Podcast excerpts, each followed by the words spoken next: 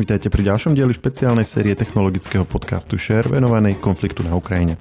Invázia na Ukrajinu má od začiatku mnohé technologické aspekty, ktoré sa pri bežnom mediálnom pokrývaní konfliktu prehliadajú. My však situáciu pozorne sledujeme a v našej podcastovej sérii o Ukrajine pravidelne vysvetľujeme tie najdôležitejšie z nich.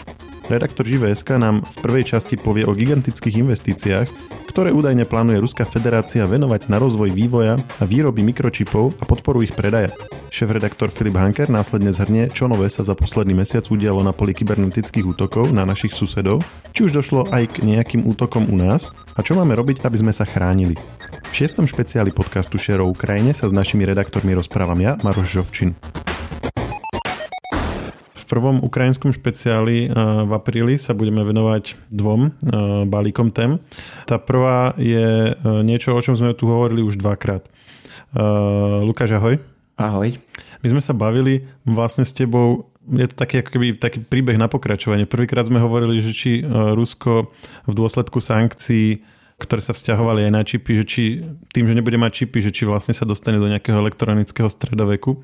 V druhej časti sme potom hovorili, že aké majú možnosti e, vyrábať si to doma a teda završili sme to tým, že zatiaľ nie je veľmi veľké a teraz bola vlastne ďalšia aktualita v tomto smere, tak e, zhrňme si to, že čo nové sa e, odvtedy udialo.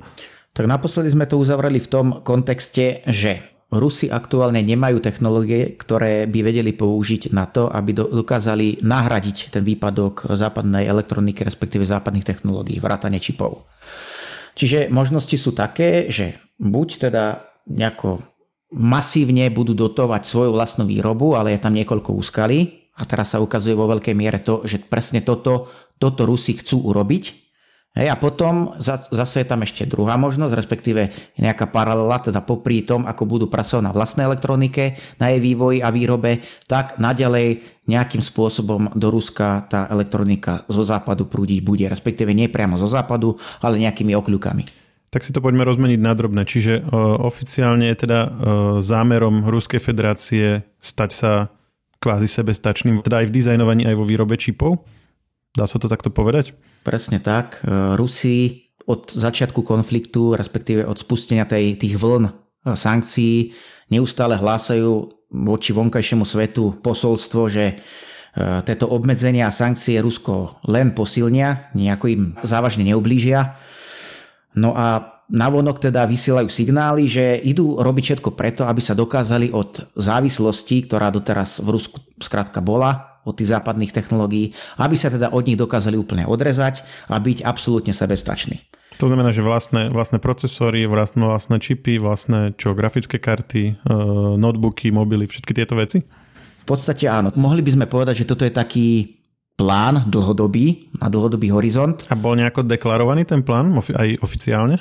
Ono je veľmi ťažké povedať, čo je to dnes oficiálne. Je rozdiel, čo ti nejaké ruské médiá predostrú, čo pustia do sveta a je rozdiel to, čo reálne sa v tom Rusku deje. Hej, to aktuálne nevieme. My môžeme vychádzať len z toho, čo vy, vy, vychádza na povrch, teda aktuálne aj prostredníctvom ruských médií a môžeme to nejakým spôsobom zanalizovať, posúdiť, či je to reálne alebo to reálne nie je. A ruské médiá hovoria čo? Ruské médiá aktuálne hovoria to, že Rusko vypracováva plán na úplné osamostatnenie sa od e, západnej elektroniky, ako som už povedal. To znamená, plánujú masívne investovať do jednak rozvoja infraštruktúry, do personálnych kapacít a hlavne do vývoja a výroby domácej elektroniky, ako aj zvyšovania dopytu po tejto domácej elektronike. Čiže Rusi na jednej strane vedia, že potrebujú vyvíjať a vyrábať vlastnú elektroniku a na to potrebujú mať infraštruktúru a personálne kapacity, ale na stranu druhú vedia aj to, že bez toho, aby nejakým spôsobom nepodporovali ten dopyt, bez toho pravdepodobne úspešná tá elektronika nebude, pretože je veľmi ťažké dobehnúť západný svet, respektíve tie technológie, ktoré západný svet vyvíjal dlhé 10 ročia, tak teraz si nemôžu Rusi povedať, ideme to všetko zvládnuť, teraz to stihneme za 5-10 rokov. Hej, toto je pekne naplánované, je to, pekne sa to povie, ale realita môže byť úplne iná, pravdepodobne aj bude.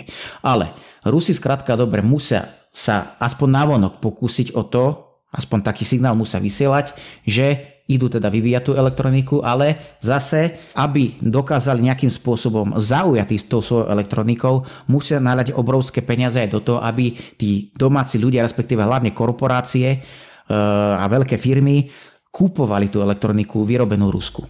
No, minule sme uzavreli to asi tým, že existuje procesor, ktorý si v Rusku sami dizajnujú. To je myslím ten Baikal sa volá, alebo nejak tak? Sú to také dve hlavné vývoje vetvy týchto procesorov. Jednak sú to procesory Baikal, ktoré sú založené ale na britskej architektúre ARM, ARM. Že je tam ešte tá existujúca závislosť vlastne, toto áno. prepojenie na západ. Mhm, a tie áno, druhé sú... Áno. Aké? A tie druhé sú Elbrus. Hej, tak, tak sa to píše Elbrus. Čiže to je úplne vlastná vec Ruska? To je vlastná vec, ktorú si Rusi navrhli podľa svojho konceptu, podľa svoje, vyvinuli si vlastnú architektúru a tu vlastne môžu zveľaďovať ďalej. Ale sú tam obmedzenia, ako sme povedali už v minulosti. K tomuto sa ale nemusíme vracať. Skrátka, dobre, Rusi chcú nejakým spôsobom nájsť cesty, ako tieto schopnosti, respektíve už to know-how, ktoré majú, využiť už aj v reálnej elektronike, ktorú by vedeli uplatniť na svojom domácom trhu. A hovorili sme minule o tom, že oni síce majú tie dizajny, ale vyrábajú si ich teda na Tajvane, alebo že sú tam nejaké možnosti, aby im to vyrábala Čína. Čiže teraz tá investícia, ktorá bola v tých médiách ohlásená, alebo teda tie médiá oznámili, že údajne sa chystá, tak týka sa aj toho, aby si to už vyrábali sami doma, aby teda neboli závislí už ani pri tej výrobe čipov na iných krajinách?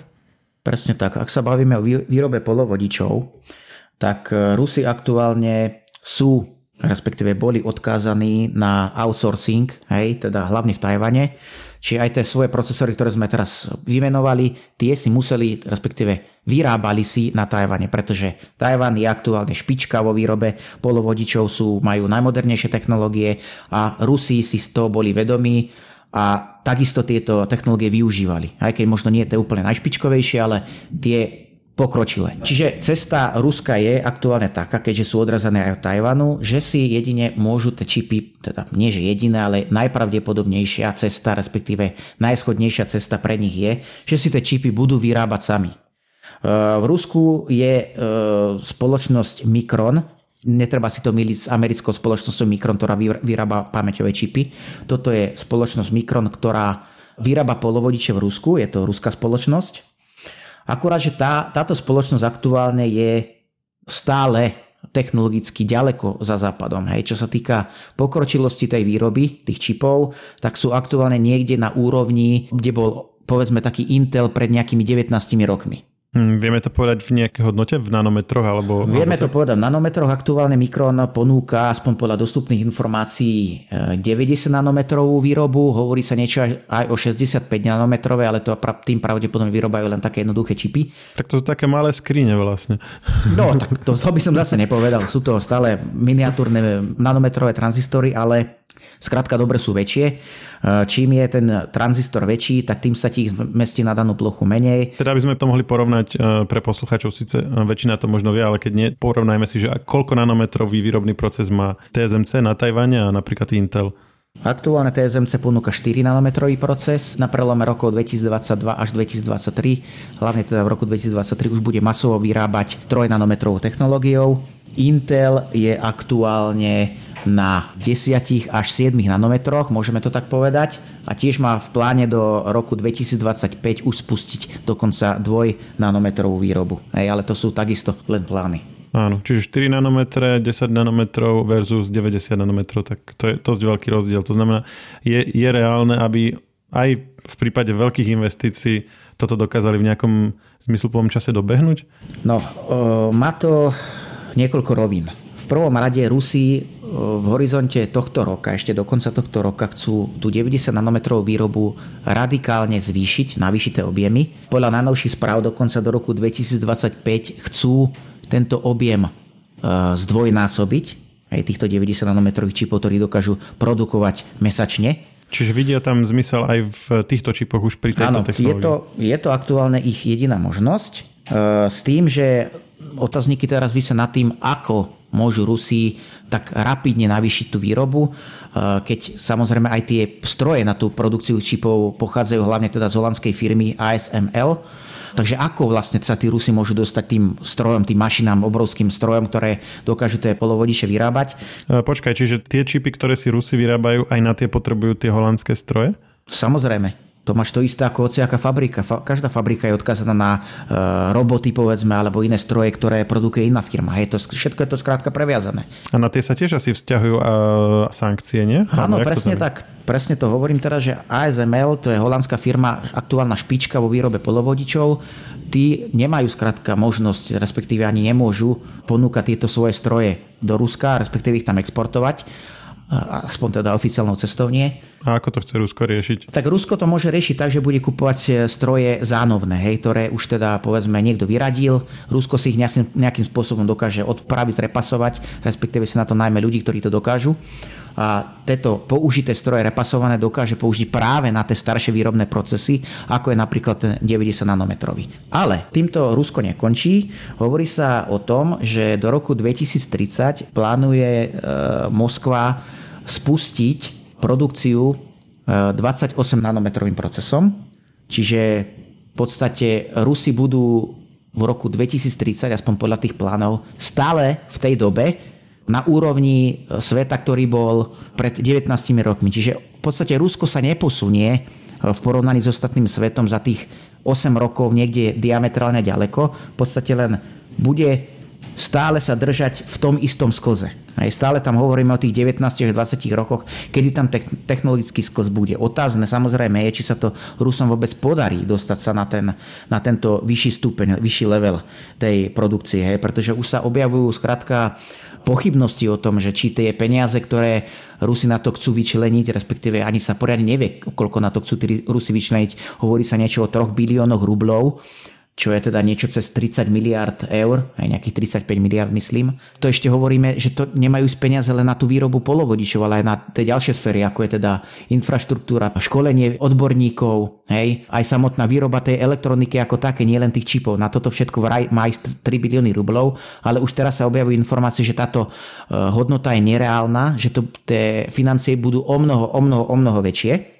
A už teraz sa hovorí o tom, že len na to navýšenie tej produkcie tej spoločnosti Mikron do roku 2025 na dvojnásobok, že len na to bude potrebovať 10 biliónov rublov. Hej. Takže to sú obrovské sumy. A má Rusko k dispozícii také peniaze, keď vieme, že už dnes e, mierí, hovorí sa už možno aj o krachu, alebo minimálne v, sa, sa potáca s veľkými finančnými problémami. Najdu sa tam desiatky miliard eur na takéto investície?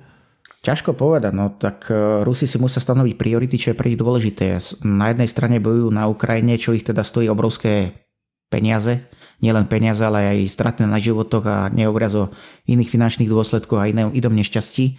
Ale samozrejme e, na druhej strane musí Rusko zabezpečiť aj chod e, svojho štátu no a svojej krajiny No ale zase na druhú stranu má aj príjmy, hej, stále uhlie, ropa smerujú do azijských krajín, napríklad do Číny a tak podobne, hej, čiže neho, nedá sa hovoriť o tom, že Rusko je aktuálne bez príjmov, hej. To Rusko stále tie príjmy má, pokiaľ dokáže tie príjmy, respektíve tie financie, ktoré bude mať dispozícii správnym spôsobom cieliť na e, dôležité segmenty, tak e, je možné, že nejakým spôsobom tie peniaze nájde. A, hovor, a hovorili sme, že ak by sa aj tie plány vydarili, tak e, vlastne stále sa bavíme o horizonte 2025, 2030, aj keby to išlo všetko podľa plánu, čo teda je veľké ak, e, stále je to mm, mnoho rokov do budúcna, ale tie, tie sankcie platia teraz. To znamená, ako to plánujú dovtedy Rusi riešiť, alebo je nejaká predstava, ako, to, ako sa počas toho preklenovacieho obdobia zariadiť? Ešte na chvíľku trošku odbočím, ešte sa trošku vrátim naspäť. Okrem toho teda, že tam ide o veľké financie, o tú technologickú vec, tak s technológiou ako takou je samozrejme spojených aj množstvo personálnych kapacít. Hej, a hlavne to know-how, ktoré to Rusko aktuálne bohužiaľ nemá na takej úrovni, respektíve bohužiaľ pre nich, nemá na takej úrovni ako napríklad Amerika, Tajván a tak podobne. No takže Rusko bude musieť naliať veľké investície aj do tých personálnych kapacít, ako som už povedal. No a už teraz sa objavujú informácie, že už teraz by museli tí ľudia, to sú desiatky tisíc ľudí, ktoré by na to museli byť vyčlenení a už teraz by museli skrátka dobre sa venovať školeniu, respektíve museli by nastupovať na vysoké školy, aby vôbec to Rusko ten termín 2025, respektíve skôr 2030 dosiahlo, pretože odborníci v tomto odvetví sa vzdelávajú dobrých 8 až 9 rokov, čiže ako si správne povedal, toto jednak zaberie čas, otázne, či je to reálne, lebo tí ľudia už teraz by museli sa začínať zaškolovať. No a ako si správne povedal, tak e, čo dovtedy? Hej, ak by sa to Rusom aj nejakým spôsobom podarilo, čo je, samozrejme je to dosiahnutelné, ale je tam veľa nástrach a otáznikov, tak čo dovtedy? No, tak dovtedy pravdepodobne sa budú musieť Rusi spolahnúť na tú západnú elektroniku, hej, takisto ako to bolo doteraz. To už sme naznačili v minulosti, že ono napriek tomu, že sú tam sankcie, ten import do, do Ruska, respektíve export do Ruska, ten ruský import je zakázaný v podstate tými jednak e, štátmi, jednak aj tými firmami. No ale to neznamená, že tie produkty tam naďalej prúdia. Či už je to teda o nejakých polovodičoch, alebo už aj hotových produktoch, ako ja neviem, počítače, notebooky a tak podobne. Tak hovorí sa teraz o tom, že dokonca opäť je to presiaknutie z ruských médií, že Rusi už si spísali nejaký zoznam spoločnosti a ich produktov, ktoré nejakým spôsobom budú do Ruska prúdiť napriek tomu, že by nemali, respektíve nesmú. Čiže ako, ako vláda alebo teda štát si spravil zoznam toho, čo má k dispozícii na čiernom trhu, keď to tak, tak poviem? Ako keby. Tak, môžeme to nazvať čiernym trhom, môžeme to nazvať šedým trhom, no určite to nie je biely trh, hej. Nie je to skrátka úplne legálne, keďže je to zakázané. V tom zozname je teda vraj produkty od Apple, teda sú tam iPhony, sú tam čipy od Intelu, je tam, sú tam produkty Samsungu a tak podobne, týchto najväčších firiem. Jednak sú tam aj produkty a hlavne aj e, súčiastky, náhradné diely na automobily na európske automobily, americké automobily, ktoré sa v Rusku predávali, respektíve možno ešte stále asi aj predávajú a skrátka tí ľudia potrebujú sa dostať nejako, tí majiteľia tých vozidiel, ale aj iné elektrony, respektíve iných produktov sa musia nejako dostať aj tým náhradným dielom. No pokiaľ sa nedostanú, tak sú tie ich produkty nepoužiteľné. Hej? A tomu, ako tento čierny trh funguje, sme sa venovali minule, ale povedz aspoň jedno veto, že, že čo si tým máme predstaviť, že keď raz je to zakázané, ako sa tam potom tie veci dostávajú? Jednou z ciest je, že napríklad export do týchto produktov napríklad do Číny hej, alebo do nejakého Kazachstanu napríklad. Čiže to je taký sekundárny predaj, že, že, že Apple to predá Číne a Čína to potom predá Rusku. Áno, môže byť. Nehovorím, že to tak je. Hej. Ako hovorím, tie informácie sú veľmi rozkuskované. Je veľmi ťažké povedať, že tomuto sa naozaj dá veriť alebo nie, ale podľa toho, čo teda tie médiá, ako teda čo vyplavili na hladinu, tak e, vyzerá to tak, že naozaj nejakým spôsobom tie produkty E, skrz teda tie tretie krajiny e, do Ruska prúdia. Hej. Čiže nie samozrejme v takých množstvách, hej, lebo ono, keď niečo smeruje do Číny alebo do Kazachstanu, tak samozrejme niečo sa uplatnia na týchto domácich trhoch a tie zvyšky, ktoré sa neuplatnia, tak smerujú potom povedzme do toho Ruska. Otázne samozrejme je, že v akých objemoch smerujú do Ruska a keď ich samozrejme tých produktov je nedostatok, tak samozrejme to tlačí cenu hore. Takže toto je práve ten problém, ktorý e, Rusi potrebujú vyriešiť, že teda ten dopyt je vysoký a ponuka je veľmi nízka. To samozrejme tlačí tú cenu hore a tým pádom pre mnohé firmy a spoločnosti Eh, aj ľudí, domácnosti je skrátka toto dlhodobo nemožné eh, akceptovať, hej, lebo skrátka keď ti stúpne cena notebooku o 200-300%, tak si ho skrátka nemôžeš dovoliť. Hej, takže toto, toto nemôže takto ďalej fungovať. Rusi to veľmi dobre vedia a preto majú vypracovaný, respektíve vypracovávajú ten plán na osamostatnenie sa, aspoň teda navonok to takto hovoria a majú teda podľa mňa aj tento zámer. Otázne teda je, či je to reálne. A e, skúsme to teraz e, teda uzavrieť, aby sme sa posunuli potom už k druhej téme. Urob taký tvoj záver, že ako to ty čítaš? Začali sme tým, že Rusko kvôli tým sankciám bude smerovať do nejakého elektronického stredoveku a teraz vlastne uh, hovoríme o, možných riešeniach, ktoré sú dostupné či už teraz ako ten čierny trh alebo šedý trh, alebo do budúcna v prípade toho, že by sa Rusku podarilo tie svoje pomerne uh, veľkolepé plány zrealizovať. Uh, ako to či, ty čítaš taký ten tvoj dojem z toho, že aký bude najpravdepodobnejší vývoj? Najpravdepodobnejší vývoj podľa mňa bude ten, že do Ruska budú teda nejakým spôsobom tie produkty zo západu prúdiť naďalej. Hej. Otázne samozrejme v akých množstvách. Popri tom teda Rusi budú rozbíjať ten svoj projekt, môžeme to tak nazvať, kedy teda budú pracovať na vývoji a výrobe vlastnej techniky, ale tam opäť naražajú na veľa nástrach a aj keby sa podarilo nejakým spôsobom im e, zostaviť, jednak vyrábať teda polovodiče v dostatočnej kvalite, otázne, či budú uplatniteľné teda v tej elektronike, ktorú chcú ponúkať, respektíve tá elektronika, ktorú budú ponúkať, či bude dostatočná pre potreby domáceho trhu. Hej? Lebo ak nebude dostatočná, ak skrátka si povieš, že tento ruský notebook skrátka je asi tak 10 násobne pomalší ako ten zo západu, tak je to problém, hej? Sice sa tu objavujú informácie o tom už, že Rusi plánujú dotovať aj tú spotrebu tej domácej elektroniky, že firmy ruské, ktoré teda e, uprednostnia nákup ruskej elektroniky, tak tu tento nákup im do značnej miery preplatí štát. Hej. To znamená, že povedzme, že si kúpia notebooky za 100 tisíc rublov a preplatia im nejakých 50 tisíc. Takže toto sú informácie, ktoré sa objavujú, ale opäť ja si myslím, že nebude to jednoduché vôbec nejaký, nejakú elektroniku, ktorá by bola aspoň aj pri týchto podmienkach, že, že by teda Rusko nejakým spôsobom aj ten nákup dotovala, ja si myslím, že napriek tomu tie produkty nebudú až tak kvalitné, dostato, dostatočne kvalitné na to, aby dokázali nejakým spôsobom kompenzovať tie peniaze. Lukáš, ďakujem ti, že si nám to takto zhrnul a my ideme k ďalšej téme. A teraz už je tu s nami náš šéf-redaktor Filip Hanker. Filip, ahoj. Ahoj. A budeme sa baviť o kybernetických útokoch, či už z ruskej strany alebo vykonávané ukrajinskou stranou. Bavili sme sa takto o, o podobných útokoch a robili sme si takéto prehľady aj v predošlých špeciáloch, naposledy asi pred mesiacom. Tak e, skúsme si povedať, že čo nové sme sa buď udialo, alebo sme sa dozvedeli za ten posledný mesiac. Tak je to hlavne otázka posledného týždňa. E, dozvedeli sme sa dve veci e, z hľadiska aktuálnych útokov, ale aj tých predošlých útokov. A taká vec, ktorá veľmi rezonuje v kyberbezpečnostnom svete sú útoky na české ciele, takzvané tie útoky hrubou silou na, na rôzne české portály a na rôzne české servery vlastne prebehli minulý týždeň. Je to prvýkrát od začiatku konfliktu, čo máme e, potvrdené útoky e, nejakými e, hackerskými skupinami zastavujúcimi teda tú ruskú stranu konfliktu Uh, tuto v našom bezprostrednom okolí, teda nie na Ukrajine, ale mm, v rámci našich susedov členov Európskej únie? Áno, je to prvýkrát.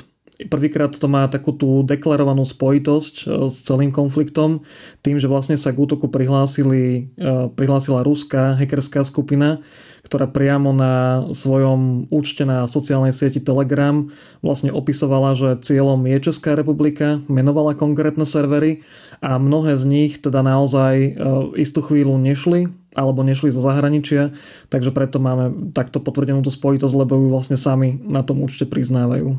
A hovoria len o Českej republike alebo aj o iných krajinách? Oni tam spomínali viacero krajín, napríklad Polsko.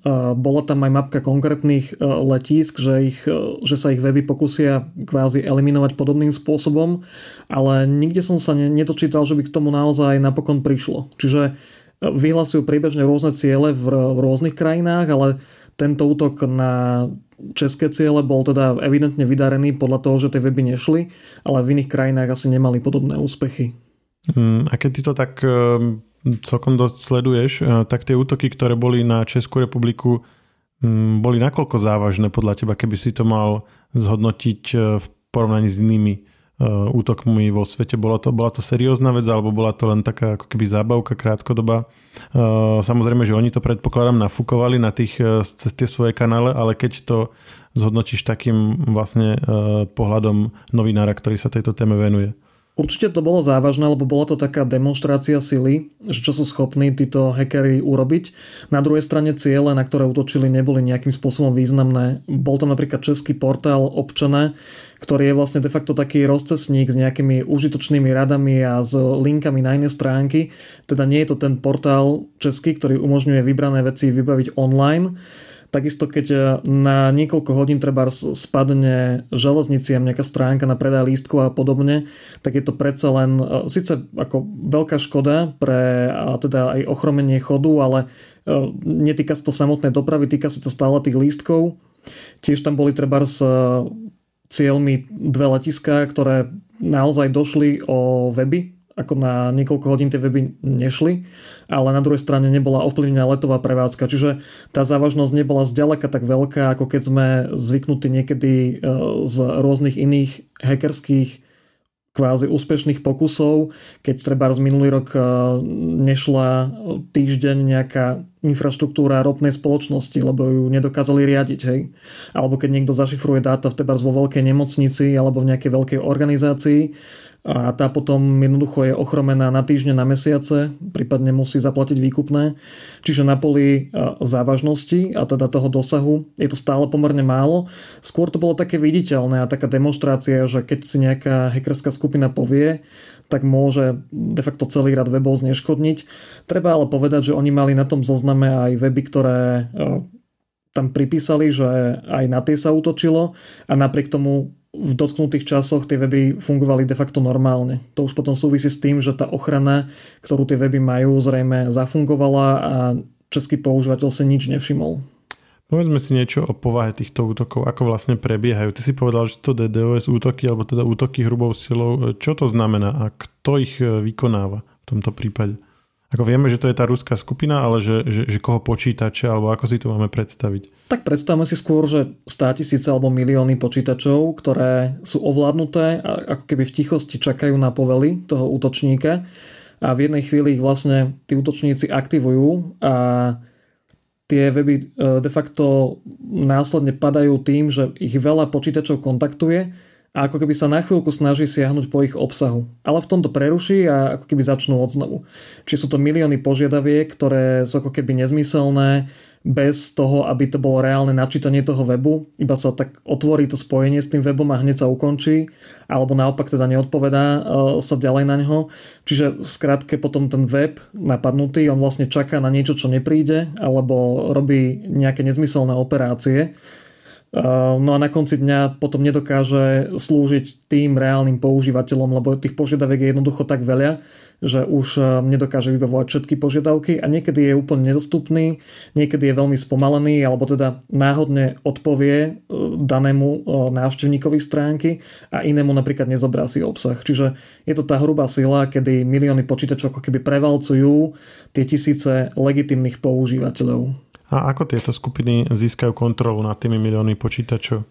Tak mnoho počítačov asi nie je úplne najlepšie chránených, e, niečo podcenili, alebo si dobrovoľne nainštalovali treba z nejaký pirátsky software, alebo majú software, ktorý dostane nejakú pirátskú aktualizáciu. E, je veľa spôsobov, ako de facto ovládnuť nejaký bežný počítač, alebo aj nejaký bežný server. Čiže bude to, bude to ako keby záškodným spôsobom, že bez vedomia toho užívateľa, ale ty si spomenul, že to je aj, aj s vedomím, že si to, že si to umyselne niektorí ľudia nainštalujú, aby mohli tie útoky prostredníctvom ich počítača vlastne byť vykonávané? Áno, predpokladá sa, že niektoré počítače v týchto bojoch môžu byť aj ako keby dobrovoľne naprogramované na takéto účely. Či už je to bežný používateľ, ale zájde na nejaký e, web, otvorí si nejaký skript a to sa mu spustí v pozadí ten útok, lebo je to nejaký podporovateľ e, tej jednej zo strán. Alebo e, je to teda nevedomé, že ten používateľ iba navštívi nejakú stránku že ani jeho počítač nemusí byť napadnutý, ale navštívi stránku, ktorá ako keby v pozadí niečo vykonáva, že ono to ani nevie, ale popri tom, že surfuje ďalej a nechá si to otvorené, tak sa mu sám ten počítač hlási eh, na tie weby a tým, že to robí, že, že opäť veľkou silou, tak ako keby prispieva k tomu útoku. Čiže áno, boli aj také riadené kampane, kedy tí hackery, nehovorím, že títo, ale všeobecne nejaké hackerské skupiny hovorili používateľom, že tuto si otvorte tú a tú stránku a budete útočiť spolu s nami ale viem si predstaviť, že sa to proste spúšťa aj nevedomky, že používateľ niekam príde a zrazu bude mať toto načítané. No to sú teda tie DDoS útoky alebo útoky hrubou silou. V uplynulých dňoch sa ale do médií dostala aj správa o staršom útoku na železnice v Bielorusku, ale teda detaily o tomto útoku sme sa dozvedeli až teraz. Skúsme to opísať, o čo išlo. Ak tomu dobre rozumiem, ale tak povedz to ty, ale tam teda asi nešlo o DDoS útok, ale asi o niečo sofistikovanejšie. Ťažko povedať, či sofistikovanejšie, lebo teraz uh, vlastne denník Washington Post uh, priniesol detaily k uh, hacku bieloruských železníc, ich systémov a vlastne uh, celú svoju svoj článok postavil na tom, že tam mali veľmi, veľmi staré systémy, ešte Windows XP, čiže v praxi systémy, ktoré sú niekoľko rokov absolútne nepodporované a nikto by ich nemal používať. Čiže to by som nenazval veľmi sofistikovaný útok, ako určite bolo treba vedieť nejaké detaily znútra, ale samotný systém, keď máte niekoľko rokov deravý, preukázateľne proste starý a nepodporovaný, teda že výrobca ne, neposkytuje na žiadnu chybu nejaké záplaty, tak jednoducho nemá čo robiť v nejakej verejnej prevádzke.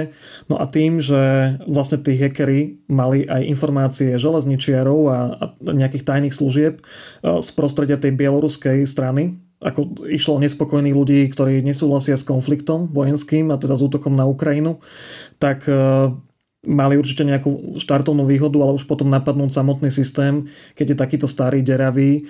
Vezmime si, že vlastne 8 rokov sa tá verzia Windows XP už nepodporuje a ešte do roku 2019 boli niektoré špeciálne verzie, ktoré z istých dôvodov mali nejakú podporu, treba z bankomatové edície alebo nejaké špeciálne nasadenia, ale tri posledné roky už nemajú ani len túto podporu, čiže mnoho chýb, ktoré tam určite sú a o niekoľkých z nich e, teda boli čiastočne medializované, tak by sa malo vedieť, tak jednoducho nikto už ich nerieši. Takže je to veľké nebezpečie. Čiže normálne existujú nejaké diery v tom systéme, nejaké možnosti ho napadnúť, ktoré boli zverejnené, popísané, dajú sa nájsť na internete a nikdy neboli opravené. Čiže uh, vlastne kto chce, tak ich môže zneužiť. Presne tak. Ono sa to volá Zero Days, že akože chyba, ktorá ešte nie je opravená ale v tomto prípade už ani nebude opravená. Samotný výrobca jednoducho zásadne neodporúča tie systémy používať a tá ochrana sa dnes nedá dobre zabezpečiť. No a teda e, bieloruské železnice mali e, tento operačný systém na svojich zariadeniach a e, vieme, kto ich napadol? Bola to Ukrajina alebo nejakí, nejakí nadšenci? Bola to zrejme taká hackerská skupina nadšencov, hovoria si partizáni, zrejme pôsobia zo zahraničia a mali práve podporu aj tých železničiarov, mali podporu tých tajných. Mali by to byť aj nejakí takí, že, že zahraniční špecialisti pôvodne teda zo štátov ako Ukrajina, prípadne aj Bielorusko, ktorí teda sú v nejakých zahraničných krajinách a z nejakého komfortného prostredia vedia vypomáhať. Úplné detaily predpokladám nikdy nebudú známe, ale teda podstatné je to, že celý ten mm, už veľmi známy konvoj z prvých dní vojny dokázali vlastne e, nepriamo zdržať a to tým, že vlastne hociaká logistická podpora, čo mala ísť po železnici z Bieloruska, tak buď neprišla, alebo prišla oneskorene, alebo tá prevádzka, aspoň teda popisuje to denník Washington Post, bola úplne zastavená alebo významne ochromená. Hej, že teda niektoré vlaky, aj keď došli, tak... Čiže oni urobili čo? Oni sa nabúrali do systému železníc a zastavili prevádzku vlakov? Alebo čo spravili? Áno, je to presne na tento štýl. V každom modernom systéme je nejaké riadenie už elektronizované a evidentne to v prípade týchto železníc bolo zabezpečované tým starým systémom. Čiže e, bez e, nejakých technických prostriedkov zrejme železnice mohli nejakej, v nejakej obmedzenej miere fungovať, ale nebolo to v takej miere, aby tá prevádzka bola plynula následne.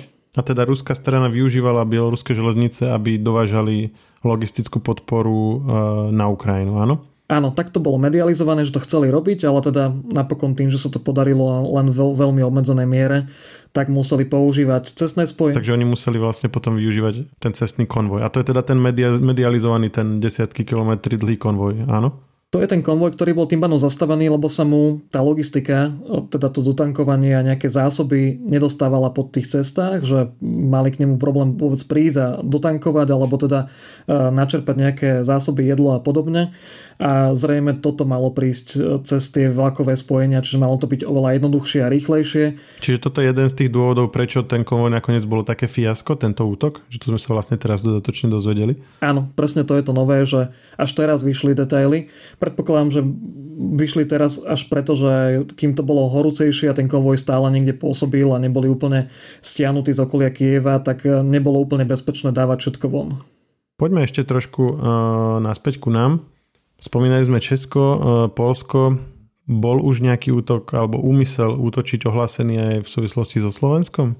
Zatiaľ nebol nejaký reálny útok, o ktorom by sme vedeli alebo o ktorom by verejnosť vedela, ale Slovenský národný bezpečnostný úrad vydal e, varovanie na štýl, že podľa ich analýz je dosť pravdepodobné alebo veľmi pravdepodobné, že taký útok hrozí aj Slovensku na teraz ten štýl hrubej sily, čiže takéto nekonečné e, dopytovanie vybraných webov, ktoré by mohli následne padnúť a byť nedostupné.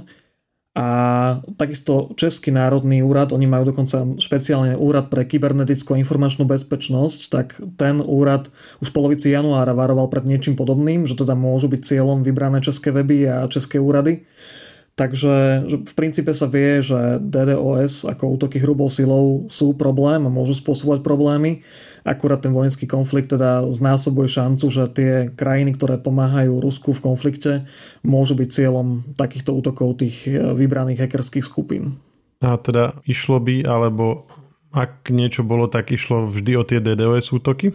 No, existuje ešte varovanie petice štátov, ich spravodajských služieb. Je to konkrétne taký zhluk krajín e, USA, Kanada, Británia, Austrália, Nový Zéland, ktoré varujú nielen pred DDoS, ale aj pred ransomwareom. To je vlastne taký šifrovací útok, kedy sa dáta stanú nedostupnými a teda sú na serveroch uložené naďalej, ale v šifrovanej podobe. Čiže niekto musí zaplatiť nejaké výkupné, alebo dokonca aj zaplatí výkupné, ale už sa k tým dátam nedostane, lebo hackeri ako keby nedajú ten odšifrovací kľúč. Čiže varovanie na dva spôsoby, jednak tie útoky hrubou silou a jednak práve toto zašifrovanie dát s nejakým teda otázným odšifrovaním. A je možné, že u nás nejaké také útoky už e, prebehli, akurát nevieme ich priamo pripojiť e, k tomu konfliktu, lebo sa k ním nikto napríklad neprehlásil alebo sme nevystupovali, že kto ich vykonával? Áno, takéto útoky treba povedať, že na Slovensku sú bežné. Niekoľkí operátori a majiteľia tých web hostingových firiem, čiže firiem na beh webových stránok a serverov nám deklarovali, že DDoS sú bežné útoky, teda útoky hrubou silou prebiehali aj, aj pred vojnou, aj prebiehajú celé roky. Väčšinu času sa to len zhoršuje, že tých útokov je viac, ale treba na druhej strane povedať, že aj tých ochrán voči týmto útokom pribúda. To znamená, že ak si vieme predstaviť ten útok, že sa neustále útočí hrubou silou, ale ten poskytovateľ to dokáže nejakým spôsobom odraziť, tak to je reálny obraz, že útočí sa skoro stále, ale aj bojuje sa proti tomu, že neustále. Takže vo výsledku si väčšinu takých útokov človek ani nevšimne, lebo má úplne minimálny dopad, alebo treba má dopad zo zahraničia, že tam nejde tá stránka niekde v krajinách mimo EÚ, ale v rámci Slovenska a susedných štátov tie naše stránky fungujú normálne. Čistý príklad by bol, keby napríklad eh, portál Slovensko.sk nešiel teba z, ja neviem, z Nového Zélandu alebo z časti Ázie, lebo odtiaľ prichádza nejaký útok, ale z územia Slovenska a okolitých krajín a teba z Únie by bol normálne dostupný, lebo tam nič také blokovať netreba. Hej, že veľmi veľa týchto útokov sa proste rieši odrezaním nejakej časti zahraničnej prevádzky alebo potom sa analizuje, že akým spôsobom ten útok prebieha a s tou behaviorálnou analýzou sa treba zistí, čo treba presne urobiť a nejaká malá časť prevádzky sa odreže. A sú to tí hackery a je to možno pár náhodných používateľov, ale zbytok používateľov vie normálne k tým stránkam aj počas toho útoku pristupovať. Tieto ochrany sú bežné, akurát vlastne v posledných rokoch aj tí telekomunikační operátori, aj tí hostery z serverov a stránok robia nejaké pokročilé opatrenia, aby, aby tieto útoky eliminovali. A tým, že tie útoky narastajú, aj pred vojnou narastali, tak tie opatrenia sa robia až roky. To nie je otázka vlastne posledných dvoch mesiacov. No a takisto ten ransomware je veľmi častý. Aj na Slovensku máme niekoľko miest, fabrík alebo nemocníc, ktoré mali to zašifrovanie údajov a snažili sa s tým nejakým spôsobom bojovať. Bojovať eh, s DDoS útokom asi my ako používateľe veľmi nezmôžeme alebo nezvládneme, ale môžeme minimálne zabrániť tomu, aby sme sa stali, ako si spomínal, jedným z tých počítačov, cez ktoré ten útok bude prebiehať. Podobne sa môžeme brániť aj iným typom, typmi útokov, nejakou takou základnou eh, bezpečnostnou gramotnosťou. My sme o tom mali celý podcast ešte v decembri, na ktorý v popise aj k tomuto podcastu odkážeme, ale skúsme na záver jednou, dvoma vetami zhrnúť, že keby si má povedať tie úplne najhlavnejšie e, bezpečnostné rady, ktoré by každý si mal vziať k srdcu, aby nebol sám vystavený útoku, alebo minimálne to riziko čo najviac zmenšil, alebo aby nebolo prostredníctvom neho útočené na niekoho ďalšieho. Tak veľmi správnym spôsobom je okrem nejakej antivírusovej a základnej bezpečnostnej ochrany treba aktualizovať samotný operačný systém alebo aplikácie vnútri, lebo cez tie diery v aplikácii. Nemať Windows XP. jednak to a jednak samozrejme aj tie novšie systémy pravidelne aktualizovať, lebo oni môžu mať nejaké chyby, počase aj veľmi dobre zdokumentované chyby, ktoré hackery využívajú a veľmi častým problémom je, že tie aktualizácie proste nie sú na tých počítačoch, nie sú tam včas a kým tam prídu, tak eh, hackery ovládnu ten počítač. To potom nemusia tie počítače slúžiť len na útoky hrubou silou, na nejaké weby, ale uh, oni môžu naozaj prísť o tie dáta, tí používateľia. Jednoducho je tam šifrovač v pozadí, niekoľko možno dní, týždňov, mesiacov funguje nepozorovane a zrazu ho niekto aktivuje, tak zašifruje dáta a začne, to, začne tú obeď vydierať. Čiže nepodceňoval by som aktualizácie softwarového charakteru. Samozrejme existujú pre vybrané treba z notebooky alebo aj mobily aj, aj iné aktualizácie od výrobcu toho hardveru, že tie treba nejak, nejak používať. No a potom typicky ďalší taký bod, ktorý spôsobí prienik niekde do užívateľského konta je buď príliš jednoduché heslo, alebo spoliehanie sa len na heslo, že heslo sa dá vždycky nejako, alebo veľmi často nejako odchytiť, alebo niekde unikne nejaká databáza s heslami, ktoré sa dajú rozšifrovať, alebo to heslo je príliš jednoduché, dá sa uhádnuť, takže druhým stupňom ochrany by malo byť e, nejaká SMS, SMS kód, alebo nejaký kód z aplikácie. To sa vo veľa službách dá nastaviť, len to tí používateľe často nerobia. Čiže dá sa vyslovene odporúčiť, že popri hesle sa do tých častých služieb treba prihlasovať ešte niečím iným a to niečo iné si hlavne treba aktivovať. Ono to väčšinou stojí niekoľko minút času a dá sa na to rýchlo zvyknúť a potom to zachráni treba z nejaký prienik. My v redakcii pravidelne máme nejaké hlásenia, že nám účty skúšajú napádať nejaké neznáme strany, ale tým, že je tam okrem toho hesla ešte ďalšia ochrana, tak e, malo by to byť oveľa viac bezpečnejšie, že keby aj to heslo niekto prekonal, tak ho zastaví ten druhý stupeň tej ochrany a to je nejaký kód z sms alebo z mobilnej aplikácie. No a samozrejme pre firmy a pre inštitúcie sa v týchto dňoch a týždňoch odporúčajú školenia, čiže aby používateľe neklikali na nič neznáme, aby, aby treba nenašli v, mailu, v maile nejakú faktúru alebo nejakým spôsobom nejaké upozornenie, ktoré sa tvári dôveryhodne. Niekto klikne na ten odkaz a navštívi nieču, ne, nejakú stránku hackera. Takže e, školiť by sa používateľia mali aj, aj tí bežní, ktorí sú na firemnej sieti v nejakej firme, tak aby neklikali tam, kde nemajú a cez ich počítače sa potom nešlo ďalej. No, ďakujem ti, že si nám to takto na záver zhrnul. Kto bude chcieť o tom vedieť niečo viac, tak e, môže si počuť spomínaný e, náš predošlý podcast. To už je na dnes všetko. Zhrnuli sme si aktuálne dianie e, v oblasti technológií v spojitosti s konfliktom na Ukrajine a počujeme sa opäť pri nejakom ďalšom z našich podcastov Share. Technologický podcast Share nájdete vo všetkých podcastových aplikáciách vrátane Apple Podcast, Google Podcast či Spotify. Nové časti sa objavujú tiež v podcastovom kanáli aktuality.sk. Ak nám chcete niečo odkázať, doplnite nás alebo sme povedali niečo zlé a chcete nás opraviť, môžete nám napísať na podcasty zavinačežive.sk. Ešte raz podcasty zavinačežive.sk. Všetky e-maily čítame a na väčšinu sa snažíme aj odpovedať.